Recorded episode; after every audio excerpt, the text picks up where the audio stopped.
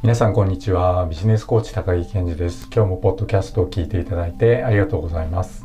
ポジティブな人っていうと物事を前向きに捉え積極的に前に進んでいく元気な人のイメージです。でも実は僕会社員時代からそうなんですがこういった一見ポジティブって言われる方たちの中に時々違和感を感じることがあります。もちろん物事を前向きに捉え積極的に前に進んでいく元気な人って素晴らしいと思います。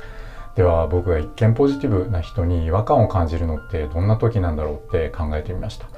そんなことを考えている中で腑に落ちた言葉があります。それが経験学習という言葉です。今日はアメリカの組織行動学者デイビッド・コルブさんが提唱した経験学習サイクルと僕の大好きな振り返りのお話をしていこうと思います。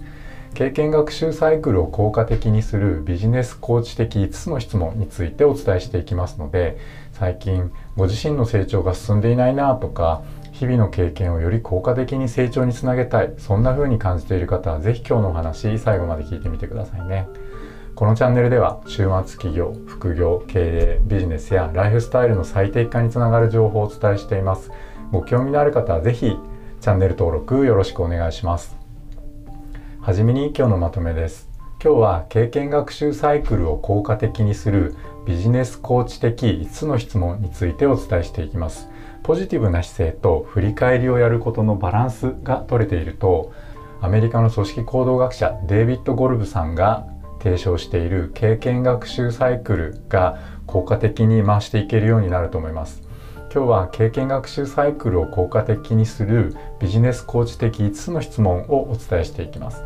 今日僕がご提案する経験学習サイクルを効果的にするビジネスコーチ的質問は5つのステップ。その5つとはこの経験から得ることができた最も素晴らしいことは何でしょう？2つ目この経験の中にある良くないこと残念なことは何でしょう？3つ目その良くないことを残念なことに対してあなたの尊敬する人だったらどういう対処をしたと思いますか？あなたの身近にいるその対処が一番上手な人だったらどんな風に対処したと思いますか？4つ目。良くないこと残念なことそれぞれ3つに対して次に似たような出来事が起きたら未来の成長したあなたはどのように対処しますか？5つ目。その成長したあなたの対処によってどのような素敵な未来が訪れるでしょうか？この5つです。それでは具体的にお伝えしていきましょう。アメリカの教育理論家組織行動学者デイビッド・コルブさんが提唱した経験学習サイクルにおいては社会人の成長はほとんどが日常の経験から得られるという立ち位置で4つのステップのサイクルによって人は成長するという考え方をしています。その4つのステップとはステップ1経験 concrete experience、えー、具体的な経験をする。ステップ2省察reflective observation 多様な視点で振り返る。3つ目。ステップ3概念化。 abstract conceptualization 他でも応用できるように概念化する。持論化する。ステップ4実践。 active experimentation 新しい場面で確かめてみる。この4つのステップです。この経験的学習サイクルにおけるステップ2の省察多様な視点で振り返るというところとステップ3の概念化他でも応用できるように概念化する持論化するというところが僕的にはとてもツボでした。僕は普段から振り返りが大好きで僕自身も日々日々振り返りをやることをとても大切にしていますしそしてクライアントさんとのコーチングセッションでも振り返りを通じてクライアントさんの気づきを得ていただきその時点でうまくいっていないことに対して次にどのような打ち手を打つかを手に入れていただくという場面はとても多いんです。この振り返りから得ることができる気づき経験学習サイクルでいうところの概念化と持論化を経て次の行動をしていくここを大切にしていきたいなと改めて感じます。もともとポジティブな方たちは経験学習サイクルの4段階のうちのステップ1の経験具体的な経験をするところと最後のステップ4の実践新しい場面で確かめてみるに関しては得意な方が多いはずですのでステップ2の生察多様な視点で振り返るというところとステップ3の概念化他でも応用できるように概念化する持論化するこの2つのステップがきちんと行われていけば確実な改善とか成長が得られるようになっていくと思います。ここまでを踏まえて改めて僕の大好きな振り返りについてお話をしていこうと思います。今日はビジネスコーチ的に考える視点を変えながらの生殺と概念化のための質問です。その質問とは5つのステップ。1つ目この経験から得ることができた最も素晴らしいことを10個言葉にしましょう。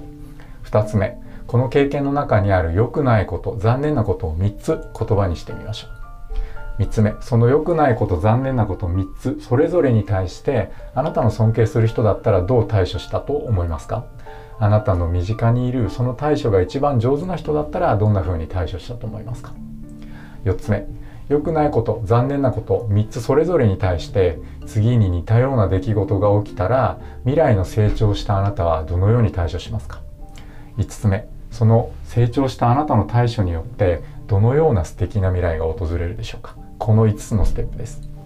今日はあなたの隣にコーチはいないと思うので紙に書き出していってみましょう。大きめの紙を用意しましょう。おすすめは A3 のコピー用紙かプロジェクトペーパーです。紙を横に置いて横向きに置いて縦に2本線を縦に2本線を引いて3等分します。そして一番左側の列に横に1本線を引いて2等分しましょう。真ん中の列と一番右の列には横に2本線を引いて3等分して6つのマスを作りましょう。これで合計8つのマスができたと思います。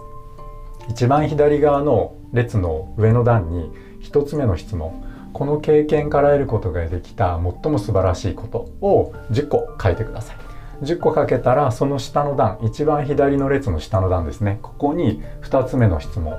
この経験の中にある良くないこと残念なことを3つ書いてみてください。そこまでできたら次に真ん中の列に3つ目の質問の答えを書きます。3つ目の質問は良くないこと残念なこと3つそれぞれに対してあなたの尊敬する人だったらどう対処したと思いますか？あなたの身近にいるその対処が一番上手な人だったらどんな風に対処したと思いますか？っていうのの答えを書いてください。3つの良くないこと残念なことに対して1マスずつ使ってみましょう。そして一番右の列を使って4つ目の質問です。良くないこと残念なこと3つそれぞれに対して次に似たような出来事が起きたら未来の成長したあなたはどのように対処しますか？先ほどと同じように3つの良くないこと残念なことに対して1つずつマスを使って書いていきましょう。8つのマスが全部埋まったら最後5つ目の質問です。その成長したあなたの対処によってどのような素敵な未来が訪れるでしょうか？今書いた A3 の紙を眺めてニヤニヤしながらあなたの素敵な未来を想像してみてください。それではまとめておきましょう。今日は経験学習サイクルのための5つの質問についてお伝えしました。ポジティブな姿勢と振り返りをやることのバランスが取れているとアメリカの組織行動学者デイビッド・コルブさんが提唱している経験学習サイクルが効果的に回せていけると思います。今日は経験学習サイクルを効果的にするビジネスコーチ的5つの質問についてお伝えしました。